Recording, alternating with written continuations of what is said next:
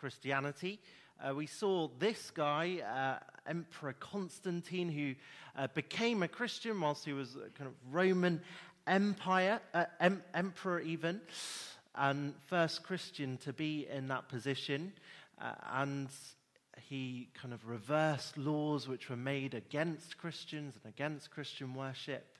Uh, Christians found a lot more freedom to live and to worship their God. Uh, but as he conquered the Eastern Empire, we uh, saw that he discovered uh, a popular um, heresy called Arianism uh, from this guy Arius, who was a popular preacher in Libya, who said there was once a time when the Son was not. In other words, he was saying that the Son is not eternally God. Uh, the Son was kind of created by God the Father. And we were showing, uh, reminding ourselves in Scripture um, that, that that really is not the case. We thought about the Council of Nicaea. That's really where we properly got up to last week, who came up with the Nicene Creed to uh, show what the church's beliefs about the Lord Jesus were. Uh, and we even said together uh, that part of the Nicene Creed. But things didn't quite um, resolve, really. Um, there were more uh, discussions and debates to have about who the Lord Jesus is. Um, Athanasius was, was, key, particularly before Nicaea. Uh, and after Nicaea came uh, we, the Cappadocian Fathers, as they're known as Basil of Caesarea Gregory of Nyssa, they're both brothers, and their friend, Gregory of Nazianzus, they were really good friends, and they helped the church in the understanding about the Lord Jesus Christ. Uh, they particularly were helpful on these two words. Uh, if anyone remembers these words, ousia and hypostasis. You don't need to remember them at all. Um, but those are the two words that they were, uh, the church was kind of getting tied up in knots about, really. Uh, and these, these guys were helpful in helping the church to understand what these words are about. Uh, so, ousia is the one nature, being, essence of God, which Father, Son fully share fully and equally, making them one God. In other words, the Father and Son are both God. And hypostasis, the particular and distinct form in which the divine nature exists in Father and Son, making them two distinct persons. In other words, the Father and Son are two distinct persons. So the Father and Son are both God, both eternally God, uh, both God uh, in their uh, one nature together. Uh, uh, but they are both distinct persons. and these guys were bringing these two things together because the church was kind of split on these two things. So that's where we kind of got up to last week. But there were more debates to have about the Holy Spirit. Because at the end of the Nicene Creed, it just said this line I believe in the Holy Spirit. What do they believe about the Holy Spirit? Well, that's what the church needed to work out. And this is helpful for us to consider this week together. Uh, I think um, looking back on how the church came to its understanding about what the scriptures say about the Holy Spirit is helpful. Uh, helpful because maybe a criticism of a church like ours uh, is that we speak lots about God the Father and God the Son, but maybe we don't speak so much about the Holy Spirit. Uh, I read an article by someone this week who uh, wrote about a lady who came to their church and they came to their church from a more charismatic background and they said, You evangelicals believe in the Father, the Son, and the Holy Bible. Uh, it's not true, is it? But, but maybe, maybe people may say that. We, we want to see what Scripture says about the Holy Spirit, and we're going to be helped um, this evening uh, from uh, the early church, the, from the fourth century church, uh, about uh, where they came to on the Holy Spirit. Um, the discussions about the Holy Spirit uh, particularly arose because there was this group called the Macedonians. Uh, one of their leaders, called Macedonius, was Bishop of Constantinople. And yet he was deposed by some Arians because he believed in Christ's deity. He believed that Jesus was God, uh, fully God. Um, so the Arians didn't like him, so, so he, was, he, was, he was brilliant on, on Christ. But in terms of the Holy Spirit, he was not so good. Um, he believed that the Holy Spirit wasn't God. He believed that the Son of God created the Holy Spirit. Kind of similar in a way to what Arians believe about Jesus being created by God the Father. And so uh, Macedonius's followers became known as pneumatomachai, which means fighters against the spirit. Pneumatomachai sounds like some sort of um, evil character in a Marvel film, doesn't it? Uh, so that's what they became known as fighters against the spirit because they did not believe the spirit was God's. And so um, these guys come in again. And particularly Basil, Basil of Caesarea, he wrote on the Holy Spirit, was his book. Um, it was his response to the Macedonians when he discovered that when prayers, uh, when they finished saying their prayers, they finished saying glory to the Father with the Son, together with the Holy Spirit. The Macedonians were only happy to say uh, some different words Glory to the Father with the Son in the Holy Spirit rather than together with the Holy Spirit. In other words, he picked up that there was an issue with them. Uh, the issue being that they don't believe he is, the Spirit is God. And so, what we're going to do for the next um, 15, 20 minutes or so is think together about some of what Basil wrote about the Holy Spirit. So, kind of look back on some of his uh, writings. I've been reading them again and trying to digest them and understand them, uh, and hopefully um, it will be helpful for us uh, to consider these things. So, a bit like a sermon, we have three points. Um, in the second point, we'll do some working groups as well, so uh, to keep us keep us going. So, the first thing that Basil says on the Holy Spirit is that the Spirit is equal with the Father and the Son. The Spirit is equal with the Father and the Son.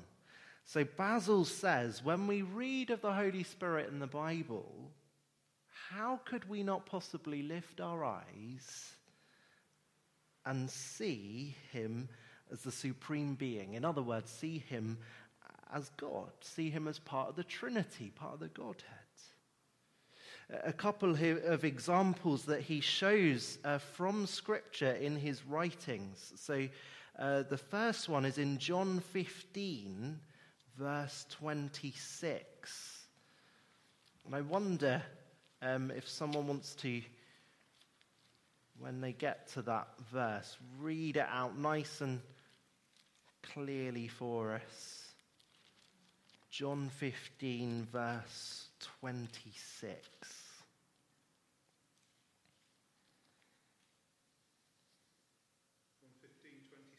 When the advocate comes, whom I will send to you from the Father, the Spirit of truth, who goes out from the Father, he will testify about me. Yeah, thank you. Um, so we're told of the, the Spirit here that he is uh, described as the advocate, or some other translations will say counselor. Is that what it says in the old NIV? Yeah. Um, helper. Comforter is probably used in some versions. Um, so, so we're told that, that the Spirit uh, is going to, to come, advocate, counselor, helper, uh, is going to come and he's going to be sent from, from uh, the Father in, does it say, does Jesus say in the name of the Son, um, whom I will send to you from, Jesus will send to you from the Father. He will send the Spirit. Um, and Basil would point to this verse and say, how can, they, how can we not read this verse and not see this? This is the Spirit of, of God, God coming to us. Uh, to change uh, tack slightly, Genesis, so right at the beginning of time, Genesis chapter 1, verse 1 and 2. Can someone read that when they get there? Nice and clearly for us. In the beginning, God created the heavens and the earth. The earth was without form and void, and darkness was over the face of the deep. And the Spirit of God was hovering over the face of the waters. In the beginning, God. God. He alone was there. And we're told in verse 2 that the Spirit, the Spirit of God was there. He is God. There was nobody else there, nobody other than God. And Basil points uh, his, his readers to, to that verse, showing us that he is God. Uh, Basil wants people to know that on hearing of the Spirit in the Bible, we are not hearing about someone who's been created. We're not reading about someone who is limited. We're not reading about someone who is subject to change. We're speaking of one who is powerful, one whose greatness is unlimited, one who was unmeasured by time, who was generous in his good gifts, who lacks nothing, who is the supplier of life, the source of sanctification, applies illumination to show us who Jesus is and to help us in our search for truth. Uh, secondly, and in a moment we'll, we'll split into groups, but um, just say a few things about this. The Spirit is inseparable from the work of the Father and the Son. That is to, to say that because God is one, each person of the Trinity is inseparable. You can't have the Father without the Son, or the Father and the Son without the Spirit. They might have distinct actions and roles that they play, but they are inseparable from one another. They're not in competition or anything. And this, affirming this, helps us uh, be protected from some heresies about God that were around um, in these times that Basil was writing. So, one is called modalism. Uh, three different modes of activity that God performs. God is Father, Son, and Spirit, but at different times. It's, it's a bit like playing a video game and you're switching between modes. That's not what God is like. God is three distinct persons in one, and they are inseparable from one another, but He's not the Father sometimes, and the Son another time, and the Spirit another time. That is not true. Uh, polytheism, uh, uh, polytheism even, which says that the Father, Son, and Spirit are three different gods. But no, Basil affirms for us that each person is part of the one God, the one essence that is God. They're not three different gods. The Father hasn't created the Son as a, a lesser God. The Son hasn't created the Spirit as a lesser God. They are each and every one eternally God. We believe in one God in three persons who are inseparable from one another. It's now time for you to do some work. Um, okay? Uh, so, um, the question is how do these verses help us understand that the Spirit is God? What we'll do in our groups, we'll spend five to ten minutes, we'll see how we're doing. Um, on this question, but uh, there's lots of different passages in your groups. We might not get through all of them, so why don't we do it like this? So, um, this group at the front, if you look at Genesis, start in Genesis, basically, you can work down, but if you just stay in Genesis, that's fine. Um, this group over here, Jerome, Pearson's and Arsema, and I'll, I'll, come over to you probably. Um, Matthew 28 1, if you start there. Um, back group, so where David to, to David are, um, with Pete and Jack in between.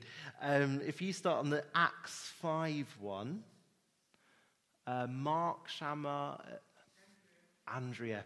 Um, on the 1 Corinthians 12, and then the front one, uh, this, this side here, the big group, um, 1 Corinthians 14. Um, you have permission to look at all of them if you want to, but um, so we cover it all. Uh, five to ten minutes, we'll see how far we get, and then we'll share together. Um,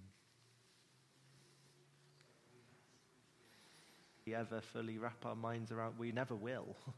um, only really plumb the depths of. Is that the right phrase? Yes. Um, yes. Um, and yeah, when we when we see our limited understanding, but see just uh, maybe a little bit more of who God it should lead us to praise God, and we'll certainly praise God together. Um, anyway, discussions in your groups, how have they been? I wonder. Um, can we start with thoughts about Genesis? Uh, got the raving mic, should be on. Great. Was it that group? Sam has dobbed you in. Do you have anything to say on the Genesis bits?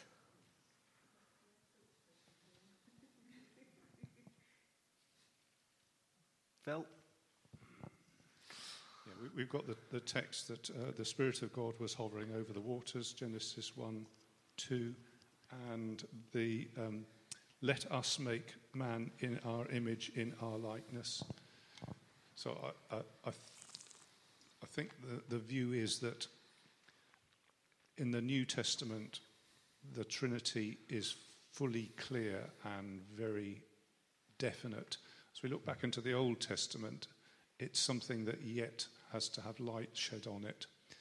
But it, um, with the New Testament light, in verse 2, the idea of God being right there, intimately in contact with his creation, ready to make something of it, is a really wonderful thought. And in verse 26, uh, I guess a Jewish reader who doesn't believe in the Trinity would struggle a little bit to work out mm-hmm. why there is a plural there. Um, I don't think it's a sort of knockdown argument, but I think it, they would struggle.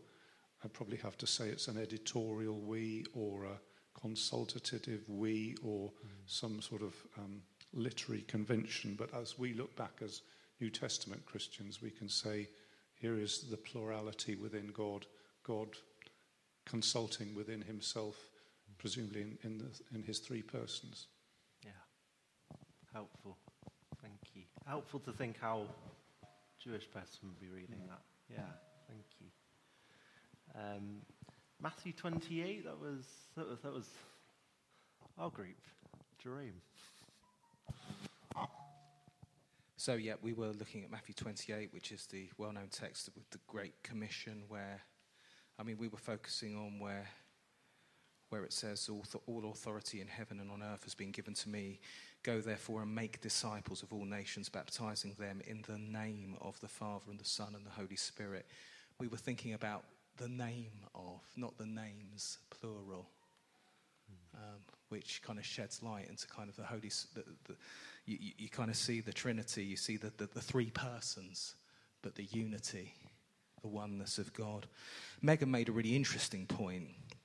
She said, at the end where it says, And behold, I am with you always to the end of the earth, Megan was asking, Is, is Christ saying that I, being the Holy Spirit, given that Christ is ascended in heaven and Christ as in his humanity is localized in heaven? And, and we, we haven't got the answer, but we were thinking about when Daniel said earlier on about how the, the, the, the triune God is indivisible Wherever the Holy Spirit's working, the Father's working, and the Son is working. And the Holy Spirit's ongoing operation is the Spirit of Christ. So, although Christ in his humanity is in heaven, Christ is still omnipresent as God, as the Holy Spirit among us. Um, and I thought, I couldn't find the text at the time, but I thought there was somewhere in the New Testament that's so daring, Paul almost conflates the Spirit with the Lord. And it's in 2 Corinthians 3:17 where, where Paul kind of gets at this a little bit, where he says, Now the Lord is the Spirit, the Lord being Christ. So you see that kind of indivisible operation of the Spirit and the Son. Now the Lord is the Spirit, and where the Spirit of the Lord is, there is freedom. Thank you. Um, my, my addition to our chat was uh, um, that uh, G- Jesus, when, when he talks about the, the promise of the Holy Spirit, he, he says, Anyone who loves me will obey my teaching. My Father will love them, and we will come to them and make our home with them. Um, and he makes his home with us by his Spirit. Um, but all three persons are involved. It's, yeah, mind boggles. Um, thank you. Um, Acts 5. Who was it? The back group.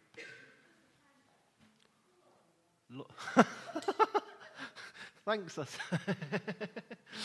um, Pete and David are pointing at each other. This is fun.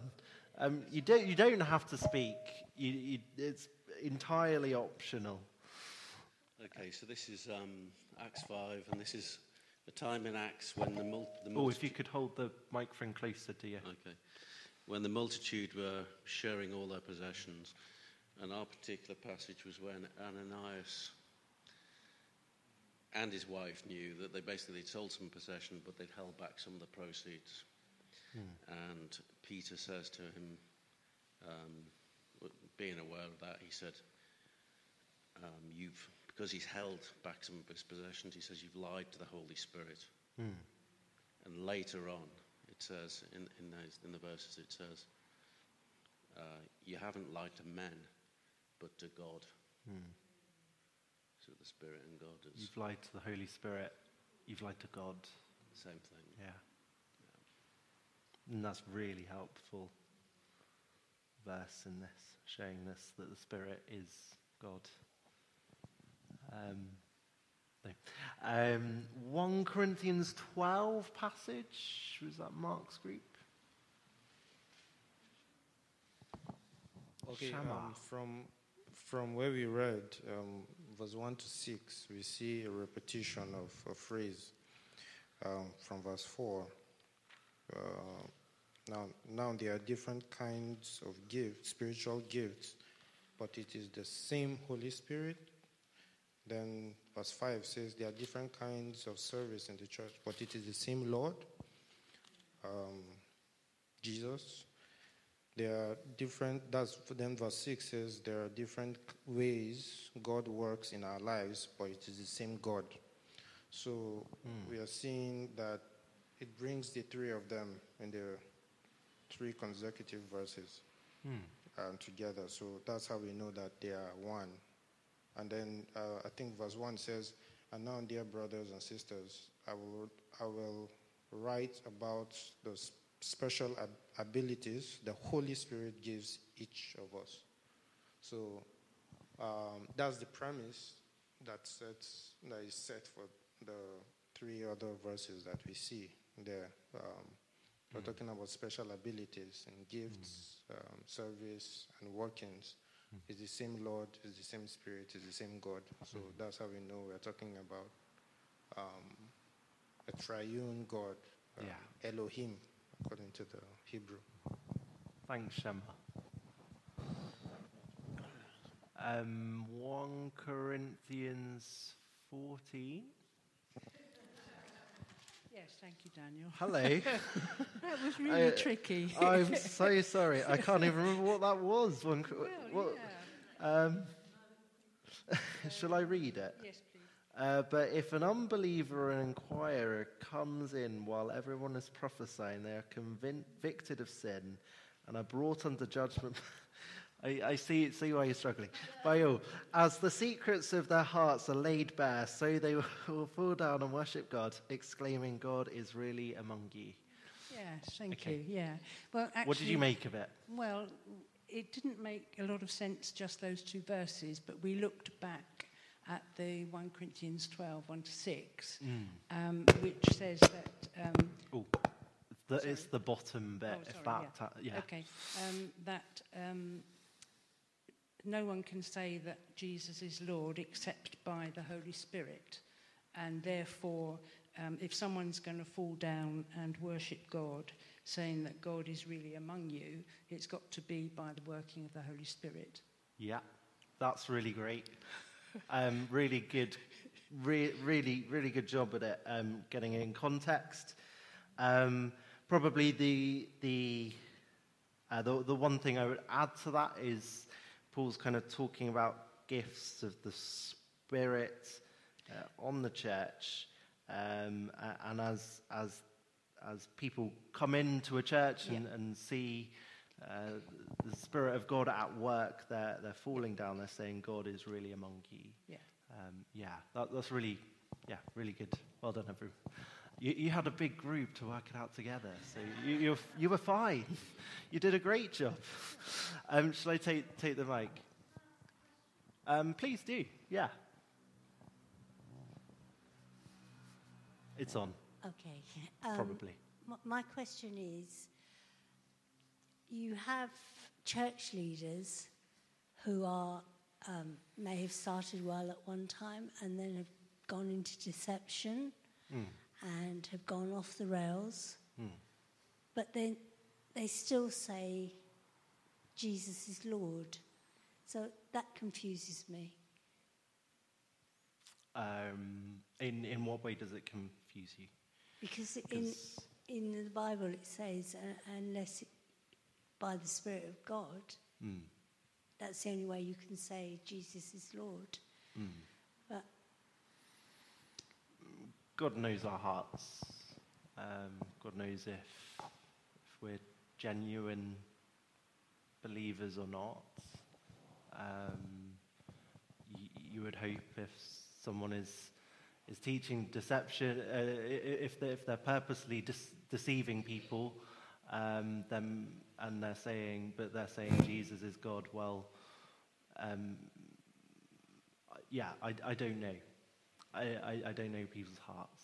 Um, if, if someone's purposely setting out to deceive people about uh, the Lord Jesus, maybe they're trying to tell people you have to give lots of money um, to win favor with God or something, then they're deceiving people and they have wrong motives.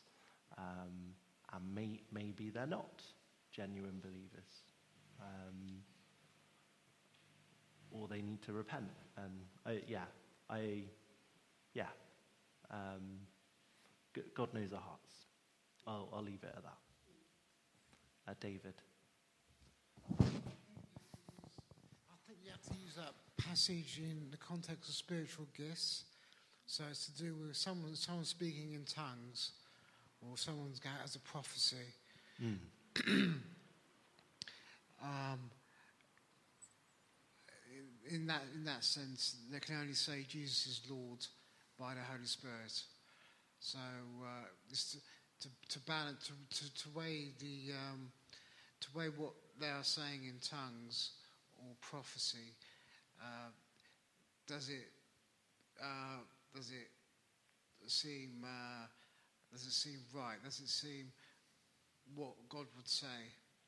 To because uh, he also goes on to say to test all things. Mm. So it's in that context. I- That's what I think, anyway. Yeah, we, we test things, don't we, by God's word?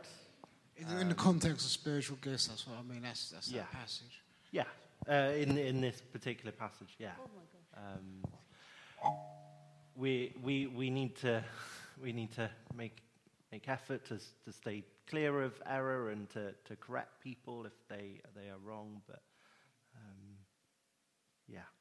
Um, okay. Thanks, Emma. Thanks, David. Um, the point of what we've kind of done um, behind us um, is showing us that the Spirit is God in his being. Um, he is inseparable from the Father and the Son. He is God. No other categories, no order of one being better than the other in the Trinity. Um, they are Father, Son, and Spirit inseparably, inseparably working together. Third and final thing that Basil wants us to see is that the Spirit deserves equal honor, equal honor, equal praise with the Father and the Son. He wants us to understand that the Spirit must be worthy of as much honor as the Father and Son are. Just as the Father and Son are holy, so is the Spirit holy. We praise Him for that. Just as the Father and Son are good, so is the Spirit good. We praise Him for that. Just as uh, the Father and, and the Son are uh, righteous, so is the Spirit. Uh, I could go on. And we honor Him for that. Um, we honor him for his work that he does in us. So, uh, 1 Corinthians 6, verse 11 says, You were washed, you were sanctified, you were justified in the name of the Lord Jesus Christ and by the Spirit of our God.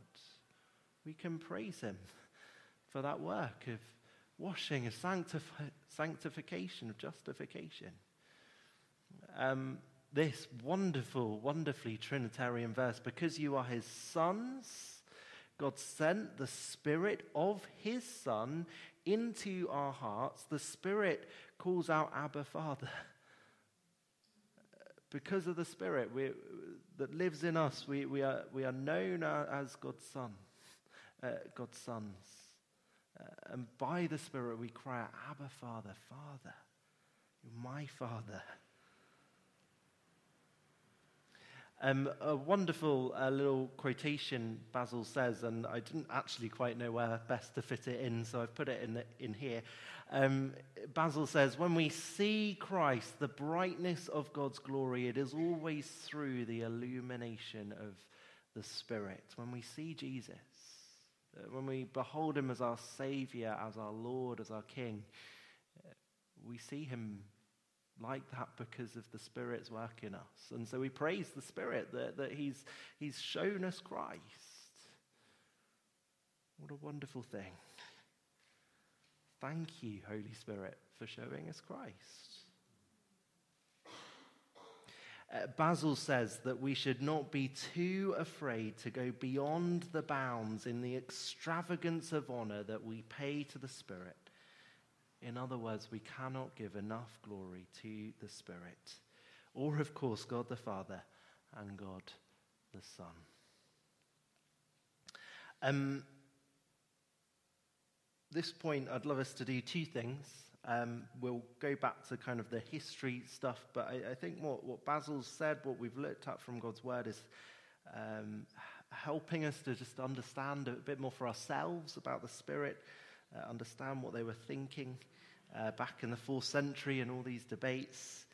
Um, let's just, just pause for a moment um, uh, and just um, pray prayers of, of, praise to our triune God for uh, the way the Spirit has worked in us. He's worked salvation in us, He's sanctifying us, He blesses us with gifts we can use in God's service in, in the church. He's shown Christ to us. Um, why don't we uh, pray just two or three prayers, uh, maybe more, um, of praise, and then we'll sing um, a song about the Holy Spirit, and then we'll uh, finish with a few more minutes uh, of the history stuff. So do lead us in prayer. Son, uh, but you haven't uh, as the Lord Jesus uh, left this earth, uh, you haven't left us on our own. You've uh, come to dwell with us by your Spirit. You've come to make your home with us, Jesus says. And we thank you for that. Thank you that we have the Spirit living inside us. We praise you for that and his work in us. Amen. Uh, we're going to sing a song. I, I think it's a, a, great song which helps us to um, praise uh, God um, for the Holy Spirit, for your gift of God the Spirit. It goes to a tune which um, hopefully is familiar to us. Um, so when Phil is ready, uh, we'll, we'll stand and sing. Kind of wrap this up as uh, the fourth century begins to uh, come to a close.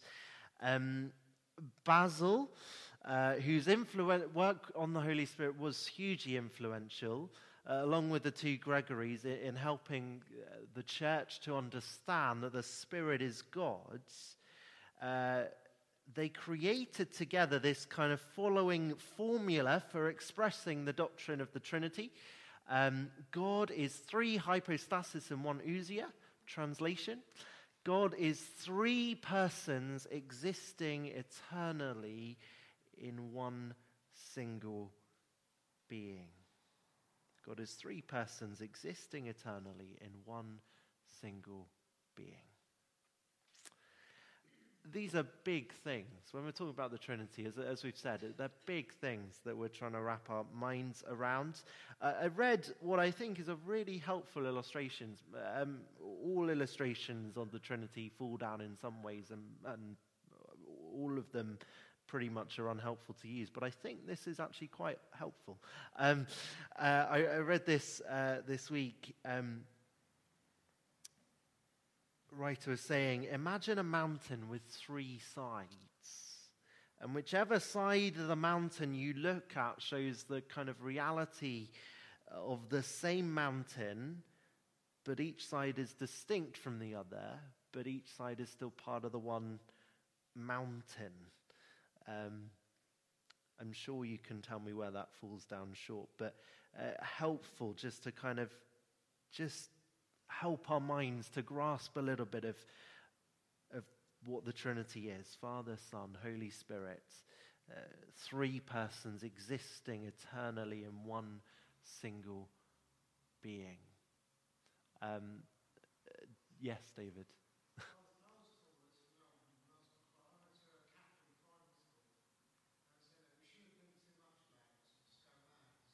yeah. Yeah. I, I, was saying to this group in my Doctrine of God lectures when I was at Bible college, I used to have to kind of go away and sit in a darkened room for a few minutes, just mind blown. Um, what, what happened um, after these debates? Well, another council was formed. We had the Council of Nicaea in 325. Uh, in 381, we have the Council of Constantinople. And uh, they developed the Nicene Creed that we, we thought about uh, last time to in, be more robust in its theology about the Lord Jesus, but also to include a clear statement on the Holy Spirit. And it, it said this um, I should say, and the Son bit was added hundreds of years later. But um, this is what they said We believe in the Holy Spirit, the Lord, the giver of life, who proceeds from the Father and the Son. With the Father and Son, he is worshipped and glorified. He is spoken through the prophets. Uh, that's where the church got to. Uh, and by the end of the fifth century, this was this creed was being used in churches to help uh, churches uh, remember and to understand uh, the doctrine of the Trinity Father, Son, Spirit. Uh, and we can be thankful that through heresies and divisions uh, in the church, the church did come together uh, to form a clear statement about what they believed. And these events have shaped church history, they've shaped what, what we believe today. So we can be thankful for those who have gone before.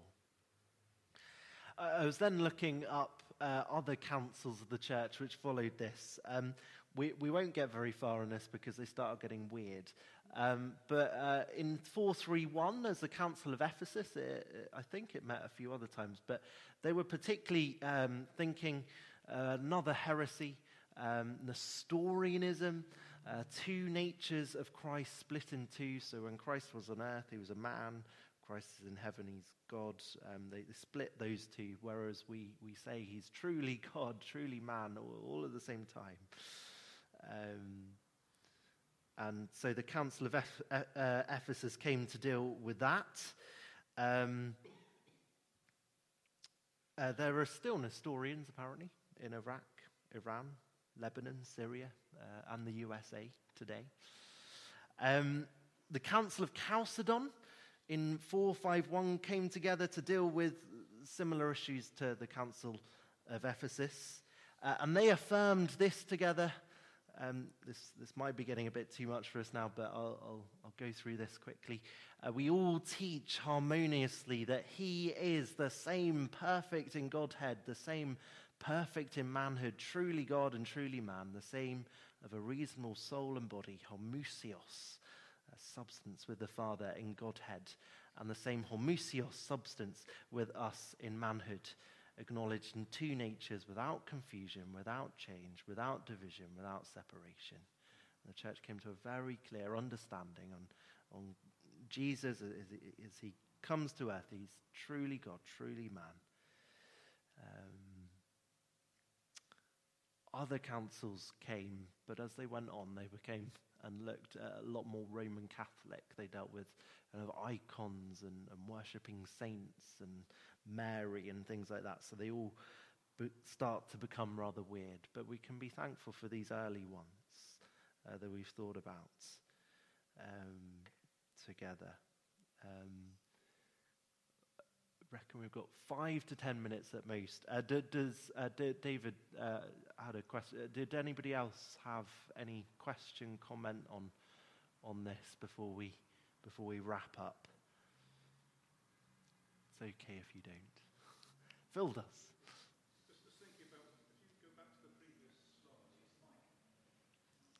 Oh yeah, for for recording. Uh, this slide. This this slide. Just thinking Uh, that uh, in many ways what that says is what it isn't. Um, I think it, the, the statement still preserves a mystery about how Christ can be a 100% God and a 100% man. And I, I, I don't think the statement explains it, it just says what it isn't. So at the bit bottom it says without confusion. So, it, so it's not like when you mix red paint and white paint and you get pink paint. Uh, the, the natures aren't confused. So white paint and red paint make pink paint, which isn't red and it isn't white. It's confused and, and without change. So Christ didn't become a lesser God uh, or a, a different human being to us apart from without sin. And then I guess the same thing is true without division, without separation. It's just saying where you go wrong if you go too far outside, but it doesn't tell you really what's on the inside. I think we're still left to wonder and, and marvel and say, I don't really understand how Christ can be these things, but he is. Um, yeah. And we worship him because of it, don't we? Marvel, we wonder, as you say. Amen. Yeah. yeah. Yeah, thanks, thanks, Phil. Uh, David again, and we'll get the microphone to you. Oh, I was just thinking that there's a passage in Timothy because he says, "Grace is the mystery of godliness." He was uh, manifested in the flesh, seen in the spirit, justified in the spirit, seen among angels, called up to glory, something like that. So it's called it's called a mystery, isn't it? Mm. Yes. Um, I'm just trying to find the, ver- the verses. It's, it's in 1 Timothy, isn't it? 1 Timothy 3. Yeah. Beyond, beyond all question, the mystery from which true godliness springs is great. He appeared in the flesh, was vindicated by the Spirit, was seen by angels, preached among the nations, believed on in the world, taken up in the in glory. Yeah, he, he calls it a mystery. Yeah, helpful. Thank you. Shama.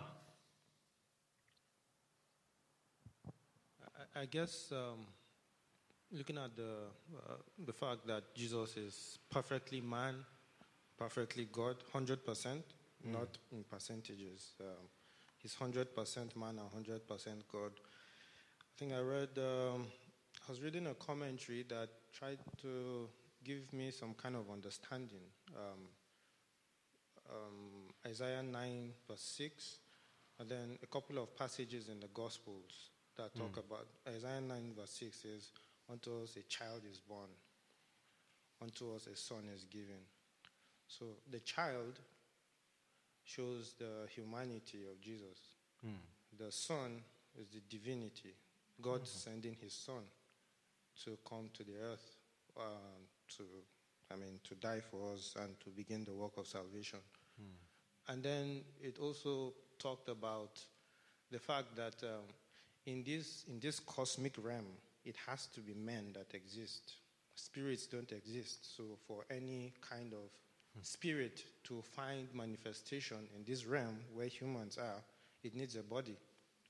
But then God sent His Son, giving that spiritual law, it had to be uh, fulfilled, and God found the perfect way to do it in His divine wisdom through the immac- immaculate conception that Mary had. Uh, Joseph wasn't the biological father of Jesus, so he was conceived of the Holy Spirit. But every man that walks on the surface of the earth must come through a woman. So God, in His divinity and His divine wisdom, made it such that Jesus was going to come as a child, which means born of a woman, but then He's also a son, immaculate conception, conceived of the Holy Spirit in Mary. So it balances out the entire dynamic of Jesus being both man and um, both fully man and fully God. All the conditions to fully satisfy being God was met in his conception. All the conditions to f- uh, fully satisfy him being man was also met within the um, what they call, within the conception of who Jesus is and how he came to the world. So um, I think once, when I read that, it kind of helped me, you know, balance the whole dynamic. Yeah, that's that's helpful thoughts. And just thinking as well, um, when you when you said about the Isaiah uh, passage, um, we also were reminded last week of that Isaiah passage that talked about him being mighty God, everlasting Father, Prince of Peace. So it talks about child, but yeah, it talks about him being God as well. Yeah, helpful. Uh, time for one more. One more. Thanks, thanks, Pete. Um, so I, I was thinking about perhaps, oh, perhaps answering Arsema's question as well. Mm-hmm. Um, Remind us what our Arsema's question was. It was about. it was about a minister or somebody who might say Yeah, that Jesus is Lord, but yeah. and I was thinking of Romans eight that we too have the Spirit. So um, therefore, there's no condemnation to those who are in Christ Jesus who do not walk according to the flesh, but according to the Spirit. For the law of the Spirit of life in Christ Jesus has made me free from the law of sin and death. And then it continues. So we, as regenerated people, Can you lift your so we as regener- Sorry. reg- regenerate receive the Holy Spirit, don't we? So, and yet, so it should free us from sin. It does free us from death, but yet we have this, we still sin. So, so we have this duel going on um, through our life, although we're changed and we're not what we were, hmm. and we're being sanctified, we still have this sinful nature of man, two hmm. dual personality, if you like, or being, and the Spirit of God. Hmm. I'm just thinking in what we've said and recognizing the significance of the Spirit, which of course, of course we we do recognize that. But if we thought thought on it maybe a bit more, what I'm thinking on at the moment, um, having the Spirit in our life to help us combat sin and to walk according to His purpose. And, and He is in our life for that. And that could be a whole nother evening. And, yeah, and so to go back to our. Arsema's Yeah. question, the, the evidence in, in, the, in the passages we've read of the early church or in Acts, Hmm. they were given gifts. And it was quite evident then that the gift wasn't just to the Jews but to the Gentiles because of the gifts that they received at that time. So they could speak in tongues and so on. And in our age, we've got the gift of you know, the Christian evidence in our lives. Hopefully that makes sense. Of the indwelling spirit. Mm. He's working in our lives. Correct. And if someone is a true believer, that should be evident. But there is still sin. Yes. And so, yeah. And, and God knows whether, whether someone is, is truly saved or truly not. Um, Did it make sense? yeah. Hope, hopefully, hopefully that's, that's helped a little bit. Thank you. We're going to end by doing two things, uh, three things, in fact. We're going to, in a moment, we're going to stand. We're going to say, um, I said this week after week, day after day when I was at Oak Hill College. It, comes at the end of a, a psalm. It's very Anglican, really. Uh, but it gives glory to the Father, to the Spirit, uh, to the Son. Um, and then we're going to sing a song, Glory Be to God the Father, um, which is the. Corin's excited, Phil's excited because we were going to sing it um, earlier instead of the song that we meant to sing. And then we're going to end by saying the words of the grace altogether. Um, and that'll be a good way for us to end. So let's, let's stand, let's give glory to God with our, our speaking voice and then our singing voice and then in prayer. A glory be to the Father and to the Son and to the Holy Spirit, as it was in the beginning, is now, and ever shall be, world without end. Amen.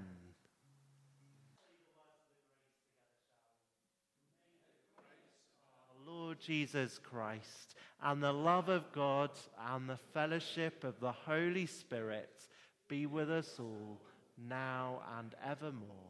Amen. Thanks, everyone.